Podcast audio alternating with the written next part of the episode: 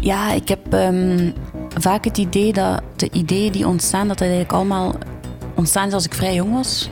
In een soort van poging om de wereld te begrijpen. en um, dat niet altijd te doen. Ik ben Ronald Verhagen van de Grote Post en dit is Oorsprong. Oorsprong. Oorsprong. Oorsprong. Oorsprong. Jij zijt het. Dat is het begin van de nieuwe voorstelling van Josephine Mombaerts. Gij zijt het is de titel en die was er eerst. Het wordt een voorstelling over liefde die ze maakt met haar geliefde, Johan Heldenberg. Maar omdat het echt het allerprilste begin is van het proces, was dat nog niet duidelijk voor mij toen ik een afspraak maakte met Josephine om te praten over Gij zijt het. Als ik het atelier waar ze werkt binnenkom, denk ik haar alleen aan te treffen, maar Johan is er ook. Wil hij dan ook meedoen met het gesprek? Ah, nee, dat hoeft niet. Dat hoeft niet. Ik kan, uh, ik kan een sigaretje gaan roken. Uh. Nee, voor mij is het oké. En ook voor Josephine, zij knikt. Maar voegt er dan toch nog dit aan toe? We zijn opnieuw één lijn. Nee. om een het zal, het zal vooral fijn zijn die het zegt, want ik, ik speel eigenlijk mee in haar, in haar voorstelling. We gaan de trappen open en verplaatsen ons naar de mezzanine van Atelier Plus 3.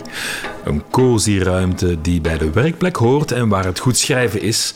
Of in dit geval praten. Ik ben super opgewonden door het feit dat wij nu voor de eerste keer, eh, en we zijn toch al een aantal jaren samen, tien of zo, echt samenwerken.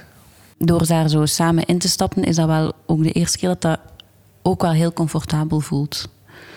Omdat die verantwoordelijkheid gewoon meer gedeeld is. Ze zijn klaar om aan het werk te beginnen. Maar eerst even terugspoelen naar het ontstaan van het idee. Zoals Josephine al zei, moeten we daarvoor terug naar haar jeugd, toen ze de wereld wou begrijpen. Was er een concreet moment waarop het idee er kwam, of vloeide het eerder voort uit haar vorige voorstelling, een pleidooi voor zelfmoord? Geheel de Uwe is een boek van Connie Palmen dat daar zeker aan uh, gekoppeld is in mijn hoofd op de een of andere manier. Dat ik eigenlijk ook best jong heb gelezen en ondertussen al verschillende keren opnieuw heb gelezen.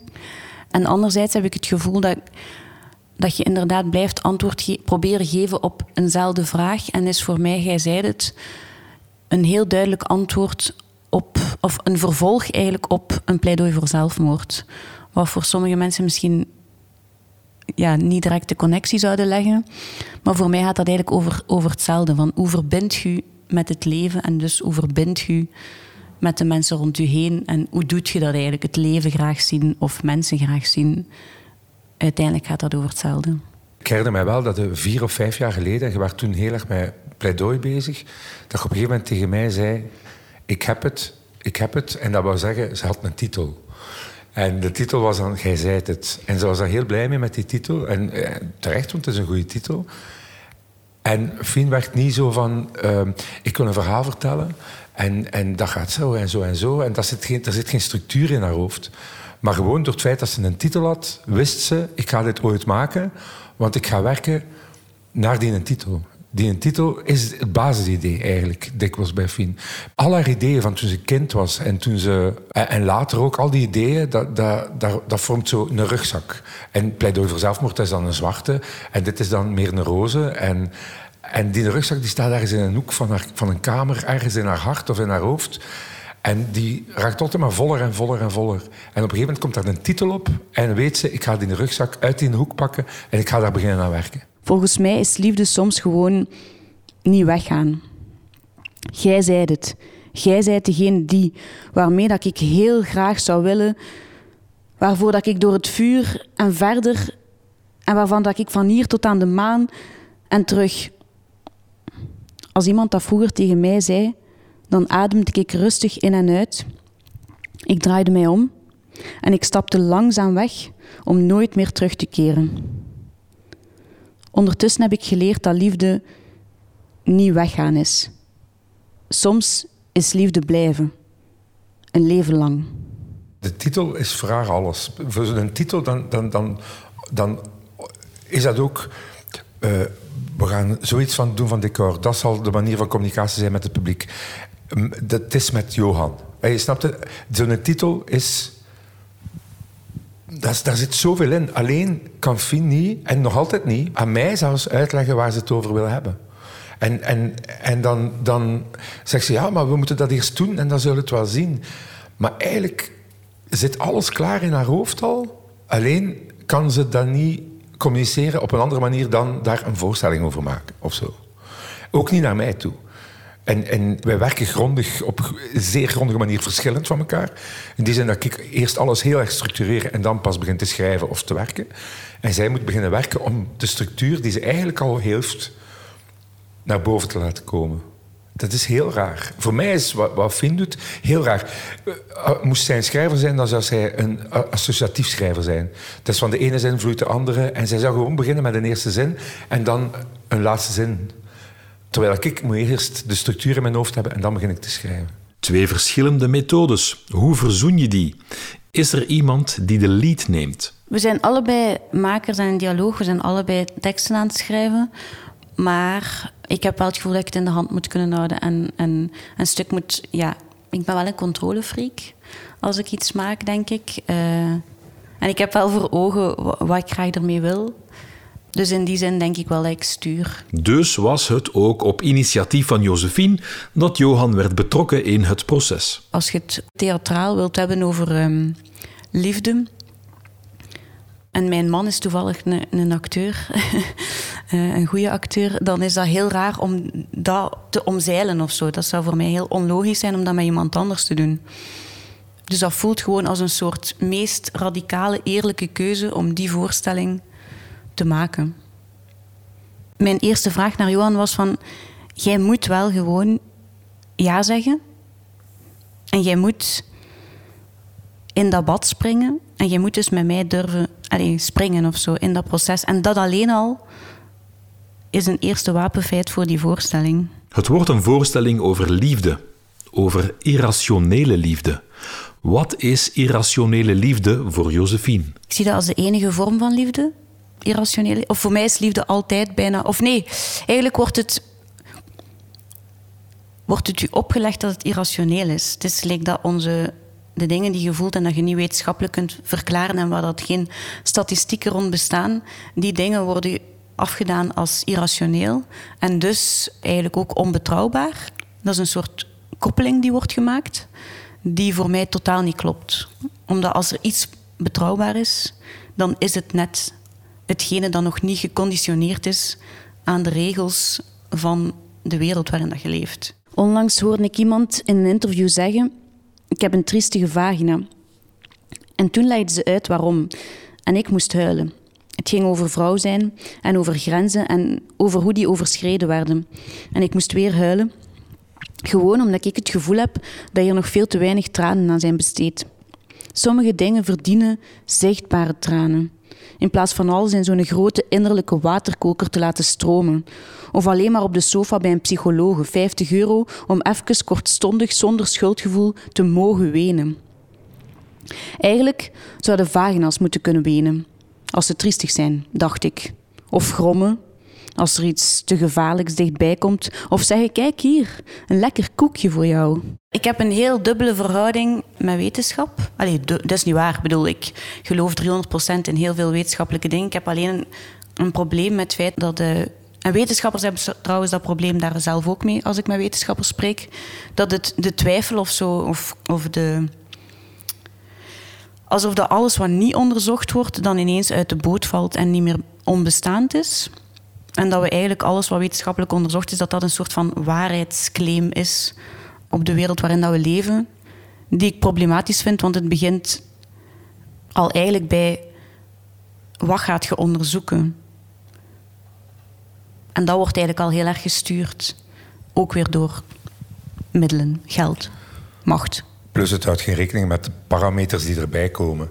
Over tien jaar komt er misschien weer een parameter bij die we dan hebben gevonden. En verandert het hele wetenschappelijke denken. Ik heb gewoon altijd het gevoel, als er de, dus ze gaan onderzoek doen naar een tafel. En dan beginnen ze bij de poten. Wetenschap is altijd heel specifiek en heel allee, gedetailleerd. Ehm, en dan doen ze een uitspraak over die poten, die waarschijnlijk heel goed klopt en onderbouwd is. Maar dan mocht je niks meer zeggen over het blad omdat daar niet specifiek een onderzoek is. En dan trekt je precies die poten in twijfel als je iets zegt over het blad. Ja. Ook over die irrationaliteit. Als dat meisje van, van acht jaar of veertien jaar of, of twintig jaar, die, die de hele tijd gedacht heeft van er is een verschil tussen mensen die kiezen voor een veiligheid binnen hun liefdesbestaan en mensen die kiezen voor passie. En er is een rationaliteit en een irrationaliteit en de maatschappij. En zij denkt dat al heel lang. Maar dan begint zij met een man die twintig jaar ouder is dan zij, die al drie kinderen heeft. En eigenlijk, rationeel is dat gewoon een hele, hele domme keuze. Dat is gewoon, eh, haar jeugd is gewoon, werd opeens opgeëist en geofferd aan, aan mijn gezin al. En, en, en rationeel is dat gewoon. En dus is ze die, die vraag blijven stellen. En het antwoord op die vraag is het, maar ja, jij zei het. En, en vandaar de titel ook, denk ik. Zegt hij bescheiden over zichzelf? Nee, nee, ik spreek over jou. Want hè. ik vind dat wel gevaarlijk. Voor omdat... jou ben ik het. Ik ben Ja, het ja, tuurlijk. Maar ik vind het wel gevaarlijk om het toe te spitsen op onze relatie. Want voor mij heeft die voorstelling Nee, nee, nee, nee. eigenlijk in essentie daar niks mee te maken. Het gaat niet over ehm, hoe dat ik persoonlijk de liefde beleef met Johan. Het is misschien vreemd dat als het over liefde moet gaan, het eerste wat ik zeg over het tegenovergestelde gaat. Een triestige vagina. Alle spieren die spannen dan op en dan kan er niets of niemand nog naar binnen. Dan mocht je de meest liefdevolle man zijn, die spieren zeggen nee. Niemand die dat ziet, uiteraard, zo'n triestige vagina. Daar kan een heel vrolijk jurkje overheen en een lachende vrouw rond. Maar spieren hebben een goed geheugen. Oké, niet dat al onze herinneringen zo betrouwbaar zijn trouwens. Die manipuleren en die fantaseren ook. Omdat het de eerste keer is dat we echt eh, samen de tijd ervoor hebben. Dus het is echt een residentie in een vrij vroeg eh, stadium. Zijn we eigenlijk voornamelijk aan het spreken, aan het schrijven, apart van elkaar en dan aan elkaar aan het voorlezen. En ehm, aan het lezen. Geheel de Uwe van Connie Palme is al genoemd als inspiratie destijds voor het idee. Welke boeken lezen ze nu? Ik eh, lees heel graag, dus ik vind het moeilijk om van één boek iets te zeggen, omdat ik lees heel graag synchroon. Eén boek is gelijk altijd zo te weinig. Maar ik ben nu ehm, Esther Perel aan het lezen. je kunt niet anders, denk ik, als je iets wilt maken over liefde. Dat is heel fijn. En tegelijkertijd Ieder een lichaam. Wat eigenlijk gaat over hoe politiek ons lichaam eigenlijk is. En wat dat allemaal zegt over liefde, vrijheid en verzet. Ehm, en tegelijkertijd lees ik ehm, Wat we delen, een roman, en Geheel de Uwe van Connie Palme. Dus zo een beetje, ja, zowel politiek activistisch, praktivistisch heet dat dan tegenwoordig, als eh, heel erg psychologisch als romans. Door elkaar vind ik dat leukste. Ik eh, lees wat ze mij aanraadt, maar eh, ik ben ook met iets anders bezig. Dus ik lees nu heel veel boeken over Afghanistan. Dat heeft er niets mee te maken. Maar ik ben ook eh, Paul aan het lezen. Dat zijn meer de dingen die mij interesseren. Van hoe, hoe gaat de- wereld om met intimiteit, met identiteit? En ik ben, die dingen aan het lezen, aan het herlezen ook. Lezen, teksten schrijven, je hoorde er al enkele van Josephine, elkaar feedback geven, het proces is op gang. Wanneer zal het afgerond zijn? Wanneer is de première? Ja, wij hopen te landen midden november met de voorstelling, eh, om dan in première te gaan. Dat gaat ook wel gewoon lukken. Ook dat is nog een beetje een eh, parcours om te weten waar en hoe. We hebben ook alle twee jobs daarnaast, dus we, gebruiken deze residentie als eerste stap. Dan gaan we weer andere dingen doen en dan gaan we voltijds beginnen eh, In september. september. Om dan... eh, Dan gaan we twee maanden echt repeteren om dan de première te kunnen doen. Een plek is nog niet bevestigd, maar er zijn gesprekken met NT Gent. Ook met de Grote Post, maar dan voor een toonmoment begin oktober op het Kiem XL Festival. Een specifiek toonmoment waar Josephine en Johan een idee gaan testen. Er bestaan 36 vragen. Iets dat een psycholoog en een wetenschapper samen ontwikkeld hebben, denk ik. Als je die aan elkaar stelt, aan een vreemde, en je kijkt daarna vier minuten in elkaar zogen, dan zou je verliefd moeten zijn. En die vragen gaan we eigenlijk vormgeven. En willen we eigenlijk de wereld in. Dus die krijg je cadeau na de voorstelling. Met de bedoeling om een soort van live Tinder te organiseren na de voorstelling.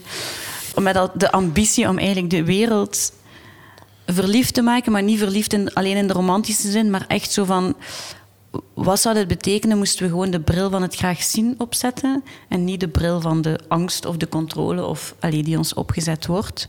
Hoe zou je dan beginnen leven? En dus met dat zo een soort als verzetslied hebben we dus die 36 vragen. En in de grote post gaan we eigenlijk proberen om dat concept, dus de omkadering van de voorstelling eigenlijk, of het, het nagebeuren, te testen. Dus dan hopen dat we iedereen op het Kiemfestival een soort van verliefdheid kunnen bezorgen. Ik las ergens dat moederschap en seksualiteit tegenpolen zijn. En ik moest niet huilen, maar het deed wel een beetje pijn. Een vreemde wereld, dacht ik. Dat is toch een vreemde wereld waarin dat we gehandicapt lijken in werkelijk liefhebben.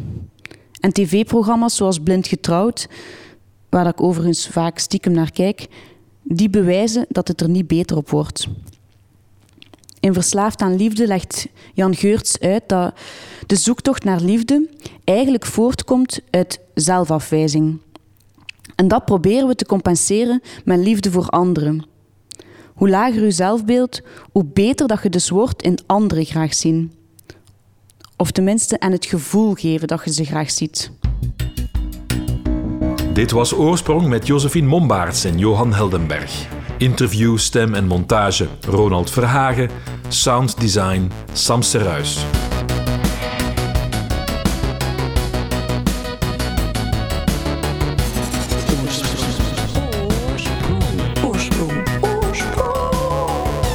De volgende aflevering van Oorsprong is met theatermaker Nicolas Lestage. Ik heb een broer dat heel lang al struggelt met alcohol. En die is in een uh, gevecht terechtgekomen en die heeft uh, dan zo'n zware hersenschade opgelopen. En sindsdien is die niet meer dezelfde. Nicolas werkt in de Grote Post aan Alcoholistan. Luister naar zijn aangrijpende verhaal in Oorsprong.